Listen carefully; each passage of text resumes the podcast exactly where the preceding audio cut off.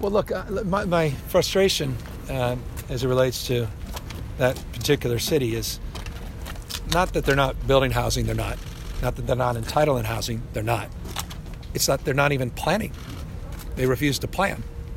And that just seems to me a basic, fundamental responsibility that we all have. Welcome to Gimme Shelter, the California Housing Crisis Podcast. I'm Matt Levin, data and housing journalist with Cal Matters. And I'm Liam Dillon with the Los Angeles Times. And today on the podcast, the Huntington Beach lawsuit. Surf City. Surf City, USA. Surf's down in Huntington Beach. Mm, Not up, down. Well played. Yes. I don't think, is Huntington Beach in that Beach Boys song? That's not one of the beaches that are that are listed. I don't right? know. I mean, they call themselves Surf City. They're, they're all, I mean, that's their thing. Yeah. They're like branded. Like Yes. you try to email someone from there, it's like at surfcity.com or some something like Yeah, that. there's. Yeah. I mean, I assume there's good surfing around Huntington Beach. I don't. Th- I don't think it's false branding. We'll be talking about the lawsuit launched by the Newsom administration that tries to compel Huntington Beach to at least plan for more housing, and we'll And- be joined by Yes, we have two guests. Two Yes. today. Two. Uh, we have both sides of the argument. Indeed. Fair and balanced. uh, Assemblyman Miguel Santiago represents uh, downtown Los Angeles, the author of the bill uh, in 2017 that made it easier for the governor to go after and sue cities like Huntington Beach. And we'll also be chatting with Senator John Moorlach, who represents a portion of Huntington Beach, um, who is. Go ahead. Not happy. Yeah. yes, not not thrilled at this, and is trying to get the governor to back off, basically. Yeah. And we grabbed him moments before he had to step back uh, in the Capitol to vote on things. We have legislators this week. Yeah. And, and you can tell. Yes, very much. So that clip you heard at the beginning, uh, up top, that was, of course, Governor Newsom uh, speaking to Matt's colleague uh, Dan Morain uh, uh, about the Huntington Beach case, and uh, Dan does a daily newsletter Yes. called "What Matters." Yes. which is uh, a lot of nuggets in there. Yes, it's good stuff. We encourage you to subscribe. Uh, sometimes I'll have housing news that doesn't fit in a traditional story, and I'll just write a little blurb for Dan Morain. And it'll that's another nugget. Yet another nugget. Um, so thank you, Dan. We appreciate it. Uh, Newsom gave that quote just for context um, while he was wearing that New England Patriots jersey Oh, at um, a local food bank slash homeless shelter. I that's think. That's right. Yes. Mhm. Um, when he lost the Super Bowl bet. And now for the most compelling segment in all of California housing podcastery It's the avocado of the fortnight. our look at the whimsical or absurd or slightly funny uh, portion of California's housing crisis. And this avocado of the fortnight takes us yet again to the city of Cupertino, Bay Area suburb, headquarters of Apple. We're here a lot for our avocados. It's very ripe in Cupertino. yes. And so, what what is the avocado of the fortnight bringing us this fortnight? So, like the president this week uh, delivering his State of the Union, it was also State of the City time in the city of Cupertino. yes. New mayor Steven Scharf, uh, long speech, uh, had a video accompaniment with him. A PowerPoint. PowerPoint, yep. And uh, he took his time. He's one of sort of the uh, endorsed by slow growth advocates uh, in Cupertino. Yes. Uh, took his time at the State of the City to make a joke. So here, this is one of my proposals this year. Um, you've heard about the wall along our southern border. This is the wall around Cupertino. We have a big problem with all these Teslas coming through our city from Saratoga and other people from other cities. So we came up with this proposal. San Jose will be mainly paying for it. So it's not not going to come out of our own our own taxes. what you can't see because this is a podcast is a map of Cupertino, and then it looks like somebody in a black sharpie just put a little wall around it. That's what's on the PowerPoint. And that's why the chuckling Yes. occurred when it did. Exactly. So he Yeah. got laughs, man. He got laughs. He got laughs. Yeah. Yes. Um, Uh, so, but afterwards, did no laughs for Mayor Scharf. well, it is always dangerous to introduce levity into the California housing crisis, as me and you well know. yes, well, and also, I mean, you know, California, center of the resistance to uh, the president. Nothing exemplifies the president more than building the wall. Uh, and here, here we are, um, uh, metaphorically uh, building a wall around Cupertino. a city that does not have the most uh, pro housing reputation Mm-hmm. in the state. So, uh, yes, in my backyard, Twitter immediately kind of went nuts over this, uh, saying how not funny this joke was. Um, and then some San Jose City Council members got involved. And I will read a tweet from one of these uh, City Council members. Congrats to Cupertino Mayor Steven Scharf for out trumping Trump on the night of the State of the Union by declaring Cupertino will build a wall and make San Jose pay for it. We are not amused. So it went over pretty well. Right. Went over pretty well. So thank you, Cupertino, once again for lightening up our uh, biweekly effort here. In trying to discern more meaning from this avocado, this does point to the big city, small city clash that we see uh, probably most absurdly in the Bay Area, like in this example, um, where cities like San Jose don't take these types of jokes very well. Um, but also in Southern California, where maybe cities like Los Angeles um, and cities like Huntington Beach, although those aren't really I mean, direct neighbors, but they're in the same. It's the, the, it's a, it's a the region, metro area. the major metro area. Yeah, Yeah. the MSA. Right. That's right. Where they might have kind of differing views on local housing policies, which is a beautiful segue to our I- main I, topic. I was I was hoping the transition was going to get us there, and we finally arrived. So, so here we are, Huntington Beach. Big news uh, in recent weeks. Um, Governor Newsom uh, sued, uh, uh, or rather, more precisely, the Attorney General's office sued Huntington Beach on the recommendation of Governor Newsom for violating, allegedly, um, the state's laws that require the city to plan for uh, enough growth. This stems from pr- pr- primarily a decision the city made in three years ago now, a little more than three years ago. So the city, so let's back up a little bit. This law requires every city and county in the state to plan for a sufficient amount of growth, and that growth number is determined by the state, which is then sort of worked through regional governments and then given to each city to to have to zone for a number of in housing, right? And so every city gets a different number. Huntington Beach's number was uh, a little more than a thousand um, homes uh, over this eight-year period that they have to plan for, which means they have to zone for that amount of uh, homes. So Huntington Beach was in compliance. They had a, a zoning plan that fit, and then in 2015 they said, uh, nah, nah.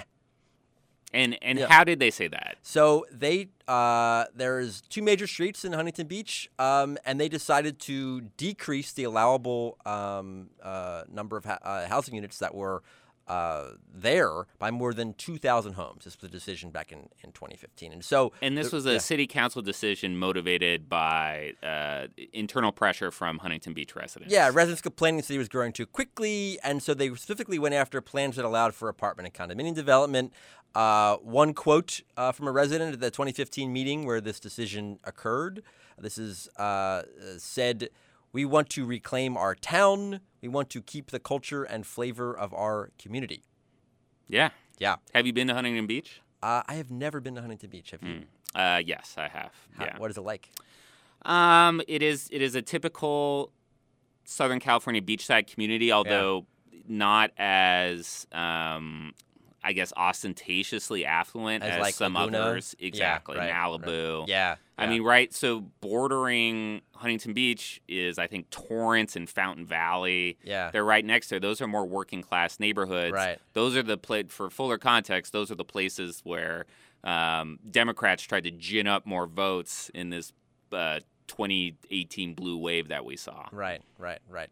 Yeah, and this is not. It should be clear, not a small city. I mean, No. two hundred thousand people. Like, Significant that's a, size. That's a legit sized city, right? Yeah. So this decision meant the city no longer had enough land zone to accommodate um, the the need under state housing requirements, and despite various efforts uh, and various sort of nudging by the state and proposals from the city, they have not passed, passed a replacement plan. So here we are today. Um, the city uh, no longer being in compliance with what they're supposed to do under these zoning rules. Um, and so, how does this new law from 2017 play into this? Yeah, so the law, and so it's worth rem- remembering that the state always has the power to go in and enforce Yes. a state law. Yes. right? But uh, this 2017 law, AB 72, and we'll certainly be, you know, speaking with um, Santiago about this because he was the author of it, says uh, gave sort of the administration more authority to do something about that.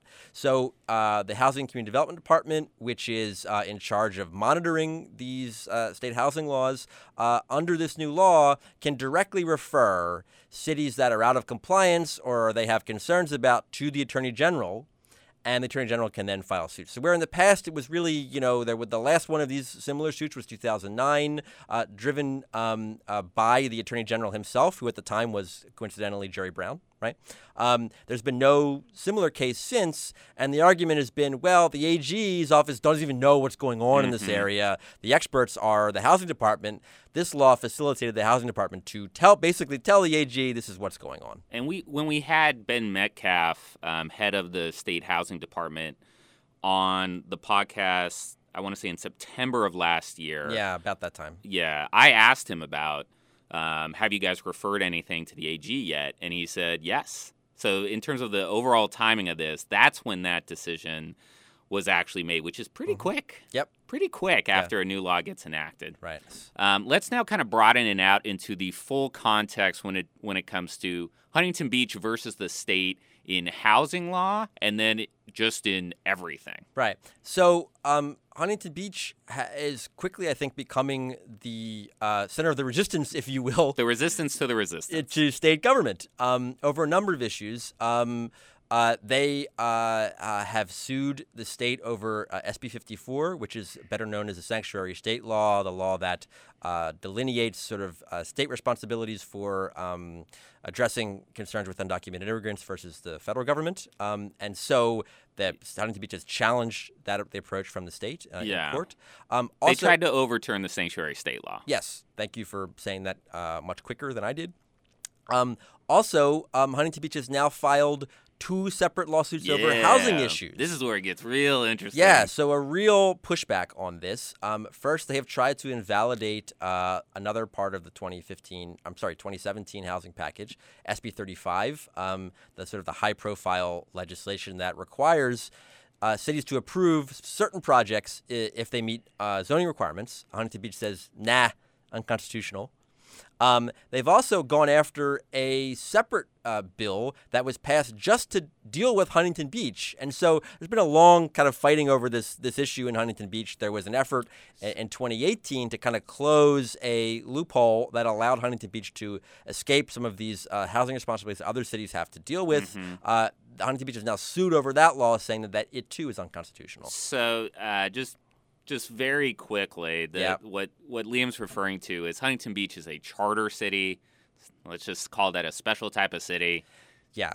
So they're And- bigger cities in the state are usually charter cities that Yes. allows them to have sort of their more authority over their own practices, including land use rules, than all the other cities. And the state. argument is that state certain state housing laws should not apply to those cities, and that also Right. undergirds some of the argument against SB 35 as well. that's the same argument. Yes. Yes. Um, so obviously, there's been a, a prolonged back and forth between Huntington Beach and the state over housing issues Yeah. and non-housing issues, Right. which led many in Huntington Beach, once the Newsom announcement actually happened, to say this is a politically motivated attack. Yeah. This is easy for Newsom to go down to Huntington Beach and say, you guys who oppose sanctuary cities where a lot of Republicans live um, have a really bad track record on housing. It's not going to cost me anything. You guys don't already like me. Yeah. I'm coming after you, as opposed to maybe going to some over, going after some places in the Bay Area, Marin County Marin County, where Where- Newsom used from, to live. Yep. Yep. and uh, and cities that have a pretty poor record of approving uh, affordable housing. Exactly. So you know, is is that criticism fair? It's a, it's a good question. I mean, I think there are some persuasive um, technical reasons why Yes. um, Huntington Beach was singled out in this way. I'll go through some of them. Um, I, I, I, so, um, first of all, there are 51 cities, uh, uh, including Huntington Beach, that do not have housing plans that are currently in compliance, right? And so we're dealing with a small, narrow section of of uh, of cities to begin with. Let, let's Yeah. actually even take it a step back Yeah. broader. There, most cities in the state are not meeting their housing numbers in That- terms of actual production. in terms of actual production and permitting actual production. Correct. That is that is a somewhat separate issue actually from why they're going after Huntington Beach. Entirely Beach. separate. Yes. Entirely separate Well, yeah. somewhat separate. Yeah. Yes. So so when people uh, when those who are defending Huntington Beach say every city isn't meeting their ha- their housing quota, Right. that's kind of a different thing. Exactly. Exactly. So, um, uh, yes. So going back to 51, right? Yes. 51 cities that are, are not meeting this sort of planning requirement, right? Huntington Beach being one of them. And then um, there are three cities of those 51, including Huntington Beach, where um, they, and there were two others. The two others are in Fresno County, um, c- city of Clovis and Selma, where uh, the city was in compliance. They had a, a approved zoning plan, and then they took action to downzone and therefore became out of compliance. And so you could argue, you know, okay, um, instead of talking, you know, one of 500 cities that have not met their housing goals or close to that number, or one of 50 cities that are not met their planning goals, now we're talking one of three cities um, that have not, uh, you know, or, or sort of took it a, a pretty strong action to say no. Yes. And uh, when you look at it that perspective, it's easier to understand why uh, Huntington Beach is the one that's chosen. Is is it fair to characterize that as somewhat reneging on a commitment that they made to the state? You and could- that yeah, and that I'm- is I'm- kind of I'm part sure of the triggering here. Yeah, and I'm sure that the state would characterize I think that's that how. way. Yes, exactly. Yeah. Yes. Now, and and I at the, all that being said, I think it's totally fair to say, well, why not Marin? Right? You know, of those 51 cities, um, there's only one Bay Area one. You know, Los Altos. So every city in in Marin County is compliant with these sort of state planning uh, r- rules for housing. That's an indictment of the state Of the housing law. system. Yes. Exactly. You know, and I and I encourage you. You know, I wrote a long project about this in 2017. You could find that, um, you know, pretty easily. Uh, that that explains sort of all of the background and the problems with this state law, which was supposed to encourage there was enough for there to be enough housing supply in the state to meet the demand. That's clearly not the case, and the law in and of itself is doesn't work. And so, um, you know, so. Uh, so what that yeah. also means is Yeah. that the, the state does not have a legal recourse to go after Marin Right. In the same way. in the same way using this new law right. um, in the way they do after Huntington Beach. That's exactly that's, correct. That's that is the that is one of the reasons if I was arguing on behalf of the state, Yeah. that's what I'd say. It's not that Marin is doing everything right. Yeah. It's that we don't have the legal mechanism to go after that. Although I'm sure there there there there are other legal mechanisms possibly out there, right? Oh, sure. You could go after a denial of a particular project. Fair in, in, housing. you know, in Marin, fair housing stuff. Yeah. Lots of lots of lots of ways to sue Marin. Uh, but in but in, but in this area, uh, it, uh, as the laws as they're written now, there there's not. Um, this this lawsuit has gotten a ton of attention. Uh, you know, even though my question to Ben Metcalf, you know, you didn't even raise your eyebrows when I was asking him about that uh, that lawsuit. I got Okay. I got no reaction from from you when uh, I and the vibe was definitely why are you asking about I mean. I'm sorry. I guess. yeah, Uh, okay. you should apologize. Okay. Does this deserve as much media attention as it's currently receiving? let, let me try to frame that a little bit different. Um, does it deserve this much, maybe just attention? And what I think this is maybe more so than getting Huntington Beach to zone for another 400 houses, you know, over the next year or two, which is what these lawsuits, how long these lawsuits take. I think it's this clear sign from the governor that he is ready to use the sticks that are at his disposal to say cities that are not complying with housing laws, we're going to come after you, right? I think the hope is that this is um, uh, a message and I think it's that's sort of why I think it matters less about whether Huntington Beach again zones for another 400 houses and more about the state. Uh, Newsom very aggressively in the beginning of his tenure saying um, we take these housing laws seriously when in that perhaps when in the past the state perhaps is not. Yes, and again, also might give local officials cover to say, look, we have to fix this or we're going to end up like Huntington Beach. Right. Which has been, that was part of how the 2017 housing package was touted a lot of the the reforms that took some power away from cities. And I think to a large extent that argument has kind of been borne out. If you do talk to local officials, they'll say, "Yeah, there are more. We we we can blame the state for more things and point to them as a boogeyman to accomplish local housing objectives, Yeah. right? Except in Cupertino, where they're Possibly not in yeah, Cupertino. fighting Yeah, a very big project that uh, aims No. to be approved under SB. it, it is not universal by Yes. any means. Yeah. Um, let's quickly talk about the the uh, capital politics of this. Yeah. Um, so a, an interesting wrinkle, which I very briefly wrote about, is you used to have almost all Republican lawmakers representing uh, Huntington Beach Right. up here in the Right. legislature, right? Now there's uh, because of the blue wave, there's two Democratic legislators that represent at least parts of Huntington Beach Right. they have joined their uh, Republican colleagues who, who represent the area in trying to broker some type of compromise and avert the lawsuit. I guess you can't avert the lawsuit if it's already been filed, but Settle all the housing disputes between the city and the state. exactly, Yeah. E- exactly. So what's interesting here, at least from kind of a uh, the administration's perspective, is um, where before you might not have really cared because you had Republicans there and it's your constituents, and you know why they're not going to vote for me anyway. Here you do have two Democrats that are you know relatively vulnerable, right? Whose constituents, even if they do lean left, may not be super happy um, that Newsom is suing them for more construction. Well, I think it gets to what's going to be a uh, when you come down to brass tacks on all of these issues, right?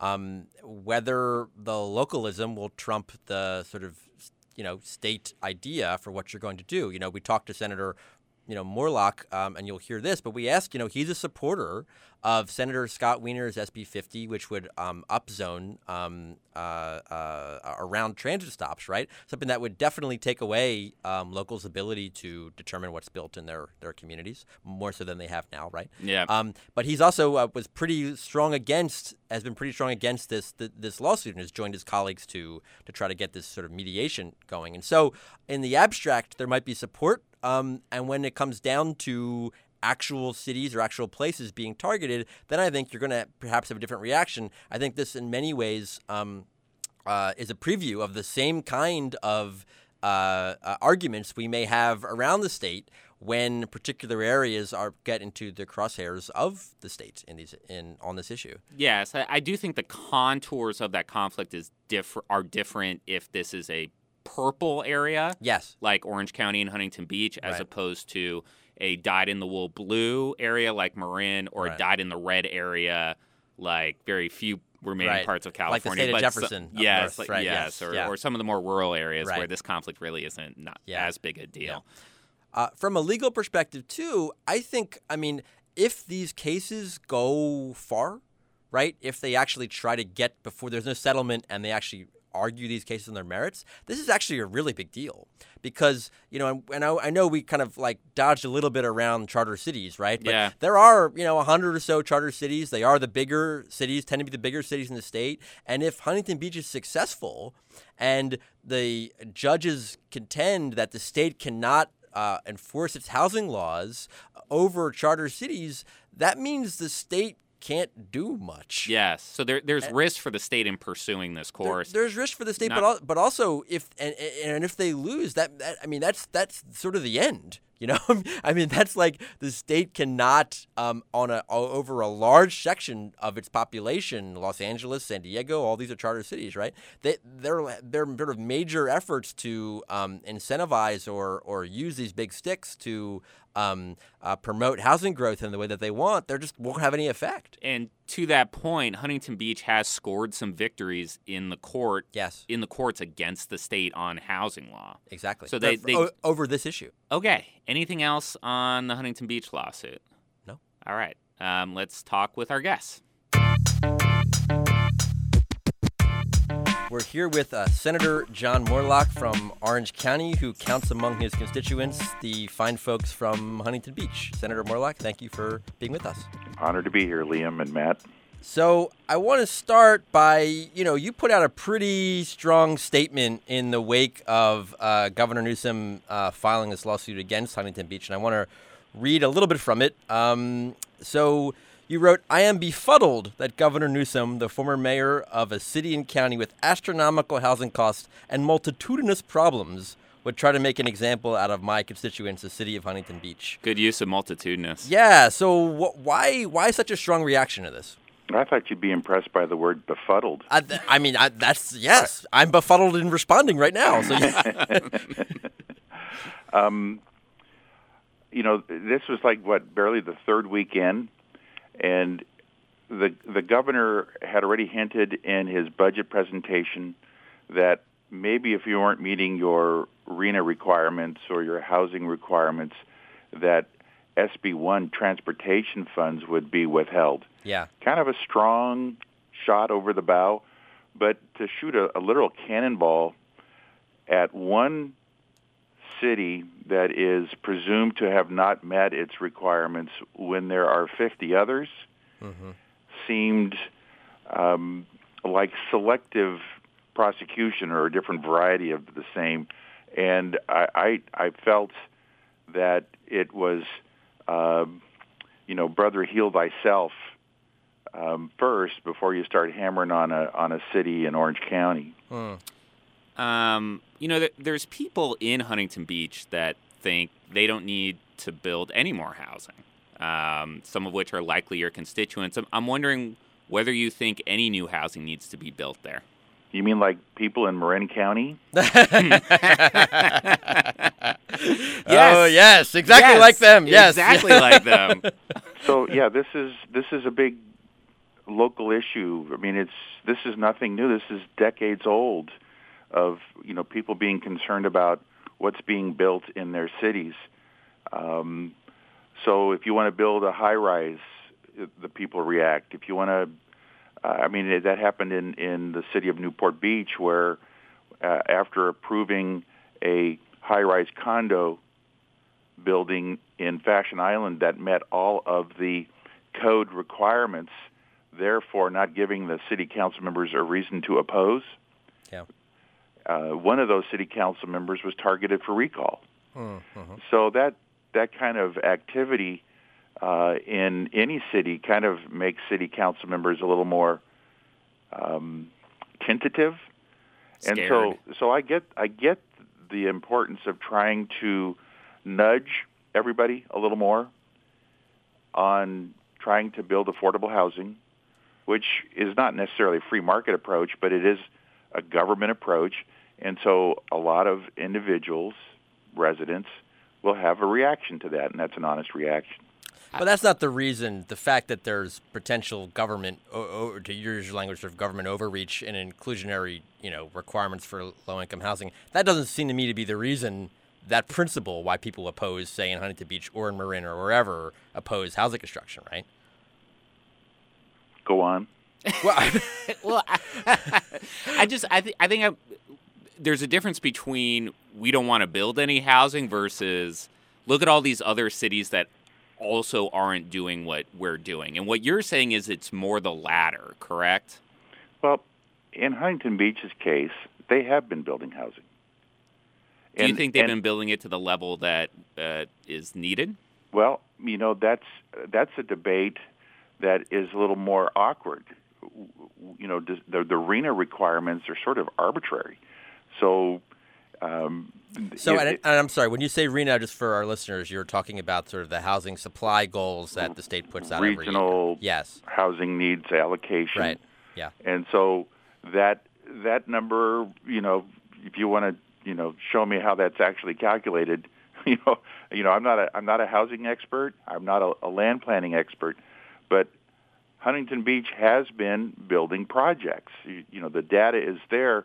They have been sued over those projects, and they have prevailed in court because they have been meeting the spirit of the law, and they're moving forward. They've just been a little honest about where they're at, hmm. but they haven't said no to everything. That that that that isn't the case. So you would prefer if the law. So the law is essentially it's a it's a planning law, right? And it sounds like you're saying uh, that you feel Huntington Beach is sort of uh, uh, being unfairly targeted with be having to plan for more units than they're supposed to be or they should be, and and at the same time being unfairly targeted for Uh, for what reason? Uh, do, I mean, what's sort of the reason you think that, that the governor chose the city to, to, to, to, to file the suit against Farish? Yeah, well, then that, that counts for me to presume, and I, yeah. I I'm not not going there. I'm just saying mm-hmm. maybe it's bad form to shoot a massive cannonball in your third week in office instead of saying publicly, Huntington Beach, I think we have a, a, a, misunderstanding on what you should be doing and what we would like to encourage you to do. Could you provide us with an explanation of why we're not getting it within 60 days? And if you don't respond within 60 days with a satisfactory response, then we're going to take it to the next level. And and by the way, we're going to be doing this for every city where we have a concern. So we'll start with you but here's how we're going to proceed on a deliberative, you know, open public uh, approach to this concern. Sure, but you, you look at, I mean, the State Housing Department has letters on their website uh, that they the, all the communication that they send to every city uh, that they have concerns about their housing plans. There are letters going back years, five years, um, three years on Huntington Beach, raising these concerns. I think if you'd ask them or ask the governor's office, they, they have tried that sort of softer approach, and that's why we are where we are today. And yet here we are. We're moving. We've got a city that's moving, doing, doing what it's supposed to be doing in in in some form or fashion and when it gets litigated, it seems to prevail. So, you know, does it then require, you know, a, a hammer, or, or or or what other strategy? And I'm just saying, I don't think the lawsuit was the appropriate strategy.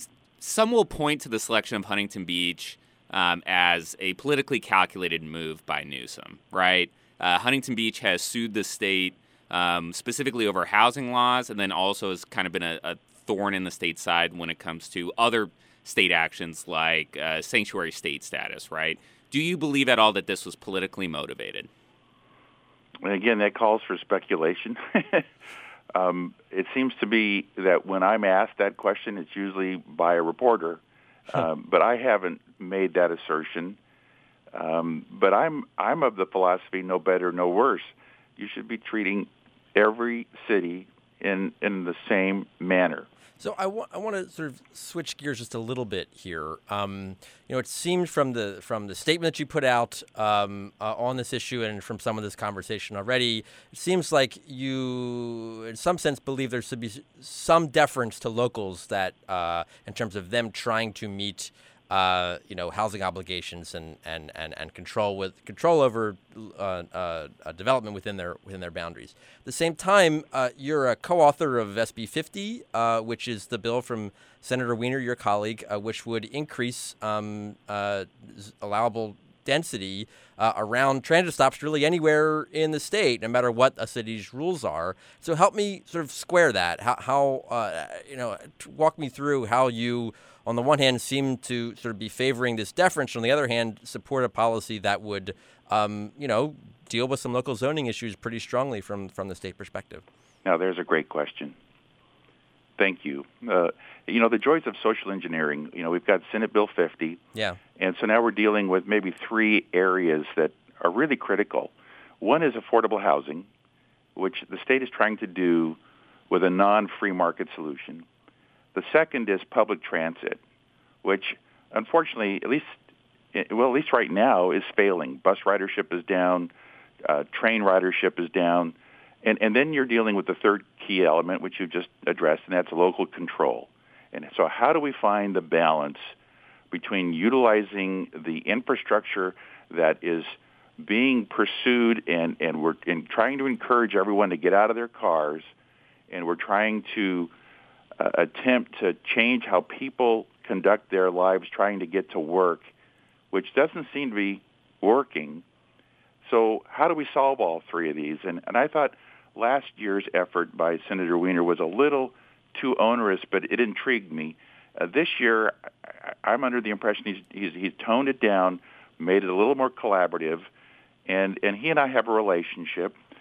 But I, I'm also now on his committee, Housing, and now I have an opportunity to work with him to appeal to find the balance. How do we deal with all three of these components and and thread the needle in a in a in a in a good way that we can all work together. And and you know, and if SB 50 doesn't do it, then I don't think I have to stay a co-author. But at least I, I have a seat at the table to, to shape it and, and discuss it so that maybe we can get, you know, some some collaborative efforts from both sides. So, you- so, so, what specifically is attractive about SB 50 to you? Well, in Orange County, I was a little frustrated, but a, a, a, a good little facility that we have is uh, the Santa Ana train station. The property behind that station on the other side of the tracks is owned by the county.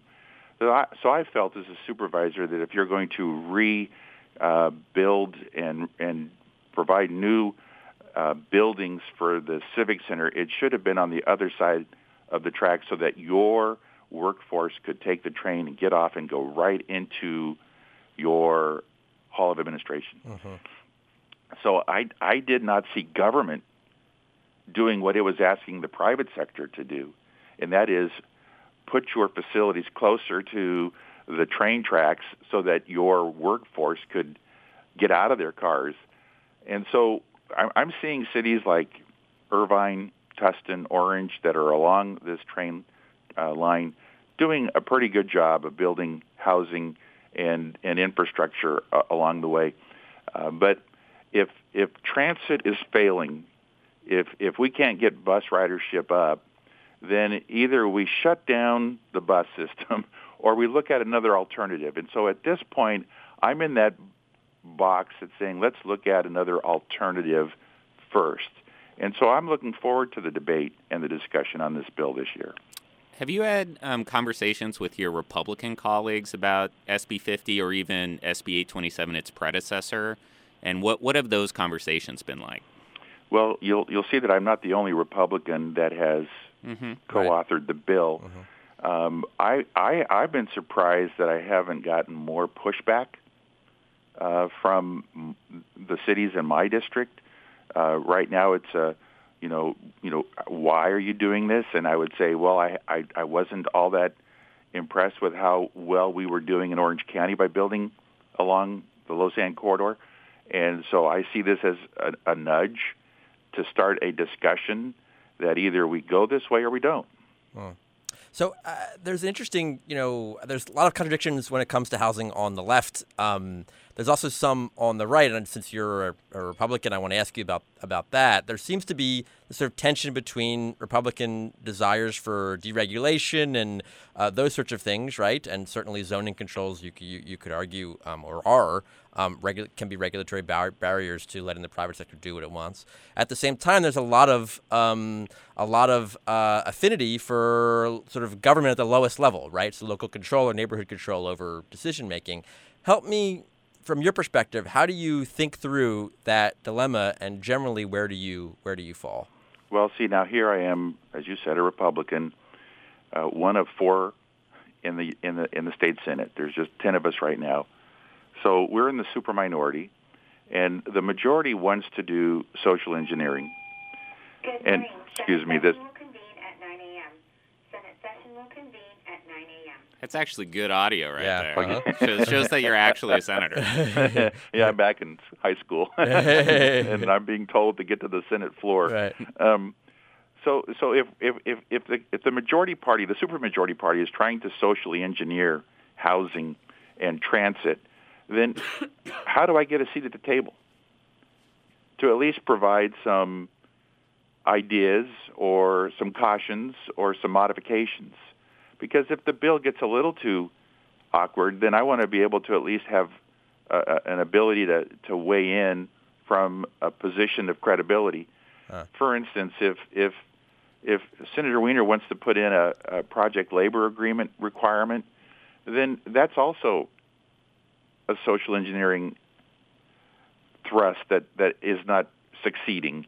So why would I want to support that? Or I would I would want to tell him say, hey, uh, Senator Wiener, that's that's got to be removed because that has nothing to do with what we're trying to accomplish on the housing and transit side. So just reading a little bit into that. So are you saying that if prevailing wage is in uh, is part of SB 50 in some way or another, you would likely withdraw your support of it?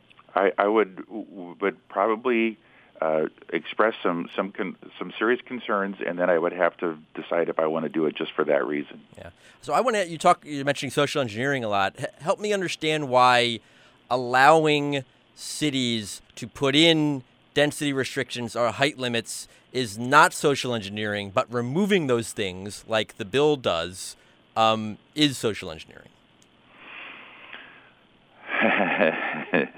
um, again, it, this is a great question, and it gets back to where where do we determine what is good local control, and where do we determine when we have the heavy hand of Sacramento dictating what should be done in cities, and where do we strike the balance? And I don't have a, a, a, any other answer than that at this time. Huh. All right. Um, I, I want to get back to the Huntington Beach suit real quickly. Do, do you think you will be able to broker a compromise on this? Well, I'm I'm working in a collaboration uh, with the other senator that represents Huntington Beach because I only have half the city, Right. Mm-hmm. uh, and that's Senator Tom Umberg, a Democrat. a, a Democrat, and then I'm working with the two Assembly members, Tyler Diep and Cotty Petrie Norris, and the four of us have signed a letter yesterday requesting that the governor, you know, use mediation and work with the city of Huntington Beach, and they're more than happy to to to do anything of that uh, approach as well. Because who needs all the litigation costs? I mean, that isn't going to help the situation at all. All right. I, I think that's honestly it for me. Yeah, Senator. Anything else you want to uh, communicate to our vast audience?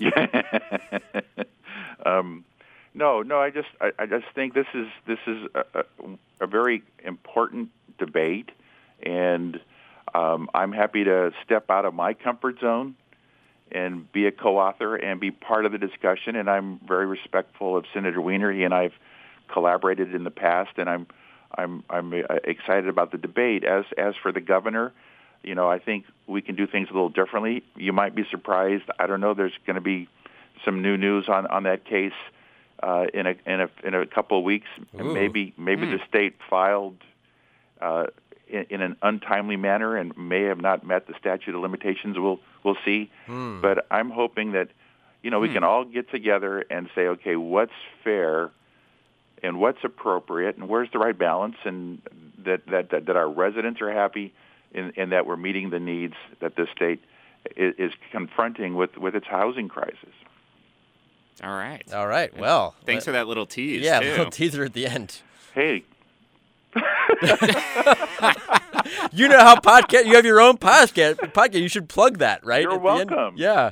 you know how podcasting works. You gotta gotta get them coming back. You know. Exactly. It's like Yeah. cereal. Right. You got, to keep them hanging. All right. Thank you again, Senator thank Moorlach. you, Matt. Thank you, Liam. Have a great day. You too. Bye.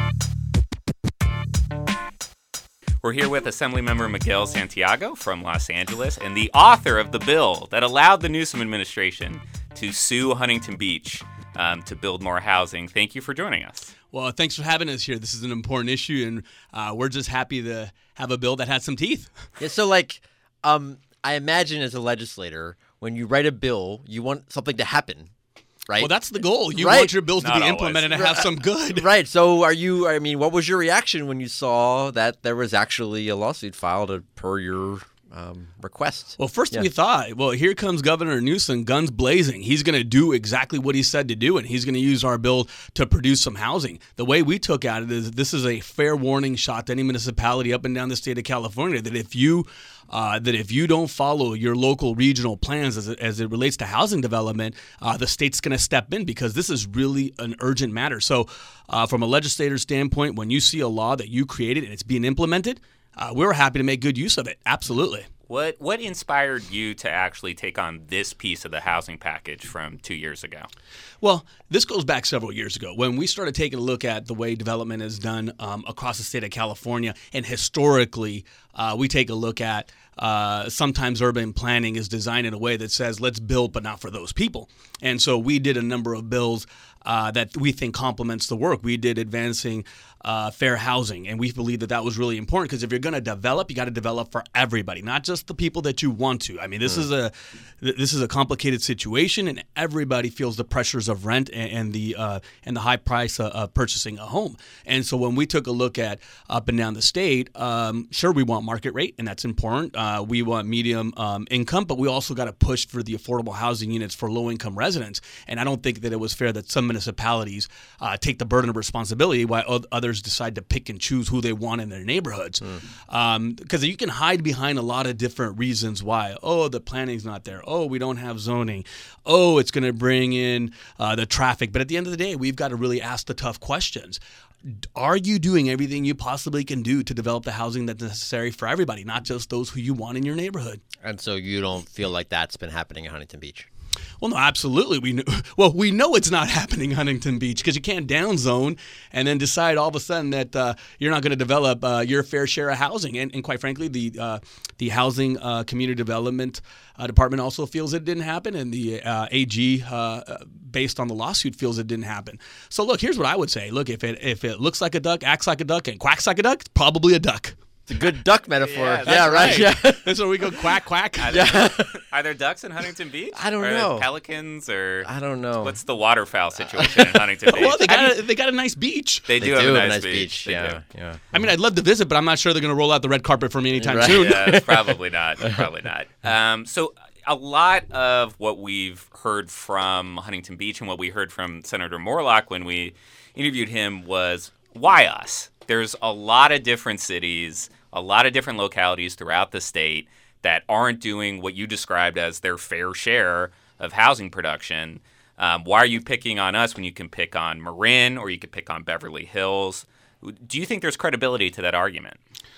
Well, look, I mean, he and I would both agree that it wasn't uh, me or a particular legislation that picked on him, right? It, it goes through a process.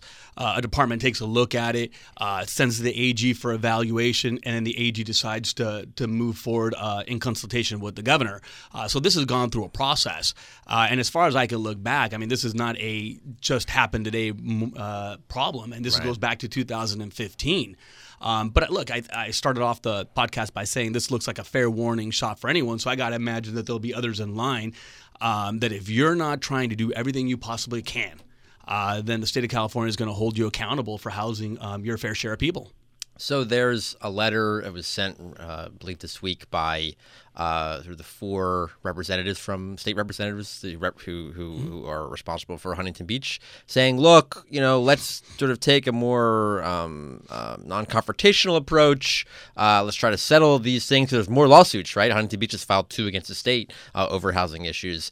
Um, what's your take on? And this is, you know, a bipartisan. Um, you know, the four legislators are, are different parties. What's your take on sort of that argument compared to what this, the the state has done? Well, if they settle it um, through negotiations, I mean, look, at the end of the day, the bill worked. Right. Bottom line is, because at the end of the day, the proof is in the pudding.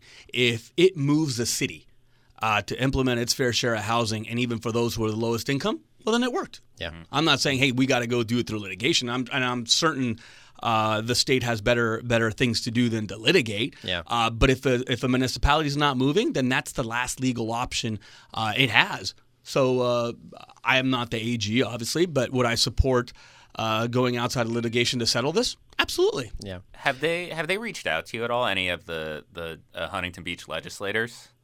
Uh, no, not that I'm aware of at this point in time. I, I mean, I've reached out to some of them and talked to them. Uh, I think I think what you what you said is echoed. There's better ways to do it than litigation. Uh, and look, they've got they've got a phenomenal new representative uh, that, that serves in the Democratic caucus that, that I think is finding uh, creative ways to, to find a solution to this. And so, look, I'm open to any solution possible. Uh, but ultimately, it have to be between the city and the AG's office. Are you worried? Two of the lawsuits that Huntington Beach has filed has uh, called some of the actions the state has taken in recent years on housing unconstitutional. They argue that because they're a charter city, um, some of these housing laws don't apply to them. Would you be worried that if you know this goes all the way and there's a, a ruling on that that's not in the state's favor, that would really hurt the state's ability to make sort of the kind of changes it wants to do when it comes to um, uh, enforcing some of its housing laws in local governments? I mean, I, we want the bill to stand, and we want to ultimately have the goal of um, uh, uh, making sure that we house uh, California residents. Uh, but uh, but if it goes through the legal process, um, and I believe that it will be constitutional, uh, but let's say that it's not um, constitutional. I mean, look, there'll be other avenues, and, and we still have uh, legislation to push through. We've done other uh, other pieces of work, and, and look, the governor's coming out pressing on this. So look, we're going to continue to press. Um, one case, one law is not going to stop us from pressing uh, everybody to do their fair share of housing. I mean, look, we're in a crisis. That's the bottom line. I mean, we're in a crisis. We're behind millions of, uh, of units of housing. Uh, people are desperate. The price is increasing. We've got to do something about it. And the old uh, paradigms of saying "not in my backyard," I think, have to stop. Now, certainly, we're not agreeing uh, to destroying neighborhoods. No one's agreeing to that. And certainly, there's already a process. So, for folks who are going out there saying you're going to destroy the character of my neighborhood, you're going to do this, um, that's not what this legislation does. And I don't think anybody in the state legislature is saying that. Uh, what we're trying to do is provoke a real conversation about how do we uh, finally address this issue. Um, I was going to switch gears. Yeah. Is there anything else on Huntington Beach you wanted to no. you wanted to hit? Yeah. Okay. I'm glad to know there isn't a destroy the neighborhood legislative caucus. That would be a, in housing legislation in the capital broadly. There's uh, a critique that often gets levied against what comes out of Sacramento is all this stuff is coming from Bay Area legislators, right? There seems to be this Bay Area influence for obvious reasons um, with a lot of these laws, and that lends into this what's good for San Francisco, what's good for the Bay Area may not be good overall for the state of California, for communities in LA, San Diego, the Central Valley. I'm curious what do, do you think there's credibility to that criticism? Well, look, I think they have a different population, uh, but there are some similarities. Look, at the end of the day, the housing crunch is a shared experience across the state of California. Uh, there are there are intersections where it absolutely works. If you've got a downtown location like the one that I represent, if you've got a, a downtown location uh, like Oakland or like San Francisco, then there's some similarities, absolutely. But at the end of the day, um, if we take a look at a necessity for housing, it's affecting all of us. Uh, there are Bay Area members who are very active in, the, in solving the housing problems. Uh, and, and, we work them very closely. But there's some LA members too, like myself, who are very concerned about this. And I represent areas that are very, very different in nature, where we've got Koreatown and, and its spurring in development. Uh, we've got Pico Union MacArthur Park with a high concentration of Central Americans. Often undocumented, uh, living in garages, paycheck to paycheck, fa- several families in one uh, apartment. You've got downtown Los Angeles. where You've got some of the most expensive real estate uh, coupled up right ne- next to uh, uh, Boyle Heights. Uh, uh, um, Mexican American immigrant community who has been there uh, for decades, and they're now feeling the the crunch of housing. Uh, so there are intersections. You represent uh, Skid Row as well. and I represent Skid Row, where you've Yeah. got yeah, where you could argue between eight to ten thousand people living on the streets, and so this is a real problem for us. And uh, while while some echoes of one size fits all may not be accurate, I mean are are accurate, uh, we've also got to take a look at pressing and pushing the envelope. Um, for example, a few years ago, we did a, a bill on micro units. You know, Yeah. is that going to fit uh, in the middle of the San Fernando Valley? No. Absolutely not. I'd be the first one to say that's not what my bill was intended for. But is it going to fit right next to a transportation corridor in downtown Los Angeles? Absolutely. And it will fit in San Francisco. It'll fit in the Bay Area. So that's a nice transition. Um, what do you think about Senator Scott Wiener's SB 50, the bill that would upzone around transit areas? Sure. Well, look, I'm open to the concept of it. I think he's on the on a pathway that makes absolute sense. If we've worked uh, in similar spaces, uh, I just mentioned micro units, and we talked about micro units uh, next to transportation corridors. Uh, and, and so I would take a look at if the balance is about producing. And I believe he's trying to strike this balance, and, and, and I applaud him for it. If the balance is about producing, um, more housing around transportation corridors that can absorb it, and you don't need to plan for all the different parking spaces and so forth that usually become, in some cases, barrier to development. Right. Uh, look, then I'll, I'll, I can see myself open to supporting that. Uh, the balance is going to be in just making sure we strike uh, the right conversations so that we're not uprooting neighborhoods or historic bedrock communities. And I think he would agree with that. I think I think he's on the right approach. I mean, we'll, we hope we strike the balance. But you're not there yet either way. You haven't said yes or no to to the bill. Um, what I've seen so far, I'm encouraged uh, and I'm being supportive.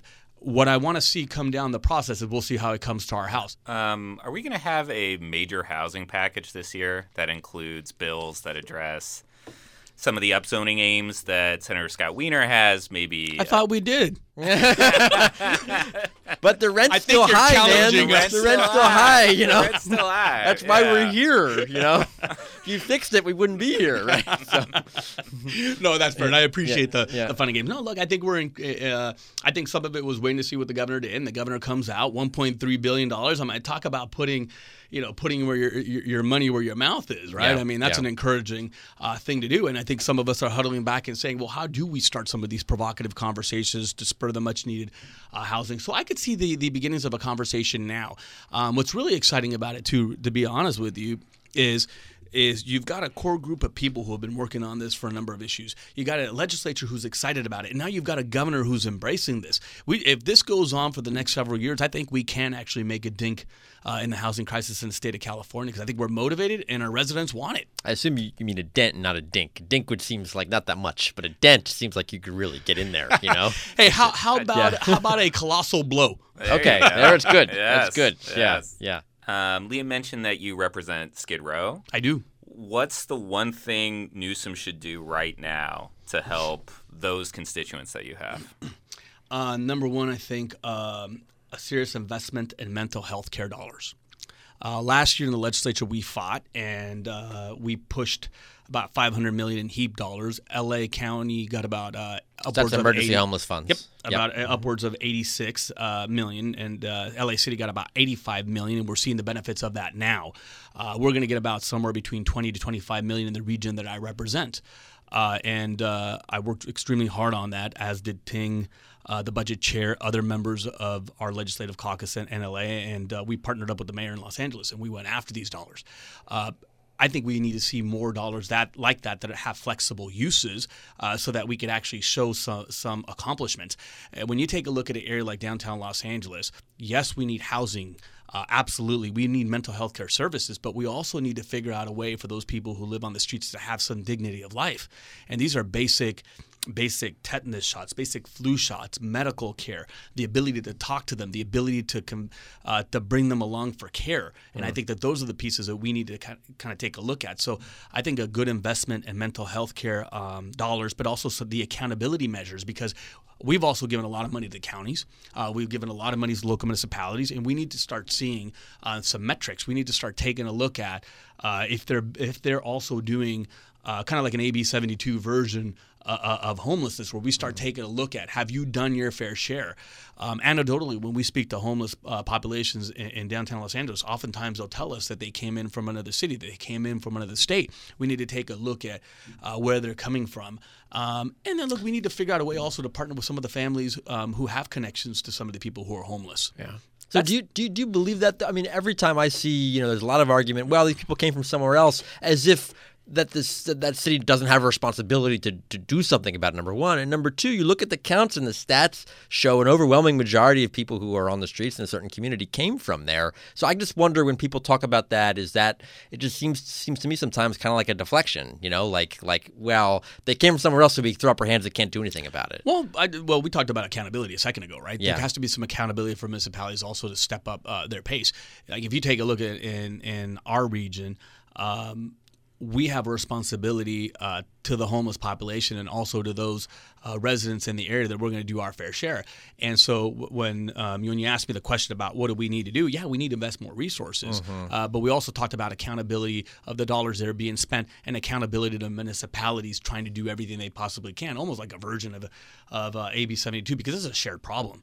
I mean, there's no way that you can throw your hands up in the air when you've got close to 200,000 people living on the streets in the state of California. And those are the counted numbers. Those are not people Right, who, who we've discovered who are under uh, underhoused, who are living in, in, in trailers or who are living in cars. I mean, this is this is a devastating problem. I I also think, I mean, to to your point, there's a difference between the claim that a lot of the homeless population is from out of state versus Yeah. the lot of, a lot of the homeless pa- population is not from this specific area. I think especially in the case of Skid Row, right? Sure, There's sure, a sure, documented history Yes. of the surrounding cities, which I'm sure you're familiar with. Yeah. Literally, law enforcement taking people and putting them in Skid Right, Row. right, so right, I think right. there, there's an important distinction there. Yeah, I think it's fair. And there's a Yeah, balance to the uh-huh. conversation because Yeah. You have to do everything as a, municipa- a municipality, and this is a shared responsibility. I, I, I look. The, I think the state's got a responsibility, the cities has got a responsibility, and the counties have got a responsibility uh, to do everything they possibly can. I think the old ways of looking at things, like I'm going to point the finger at you, I'm going to do this. It's pretty easy for a local municipal leader to go point the finger and say, "Hey, the state's got to do this." hey, the question for us sometimes too is, yeah, we've got a responsibility, and here's what we've been doing. But what's what have, what have you been doing too?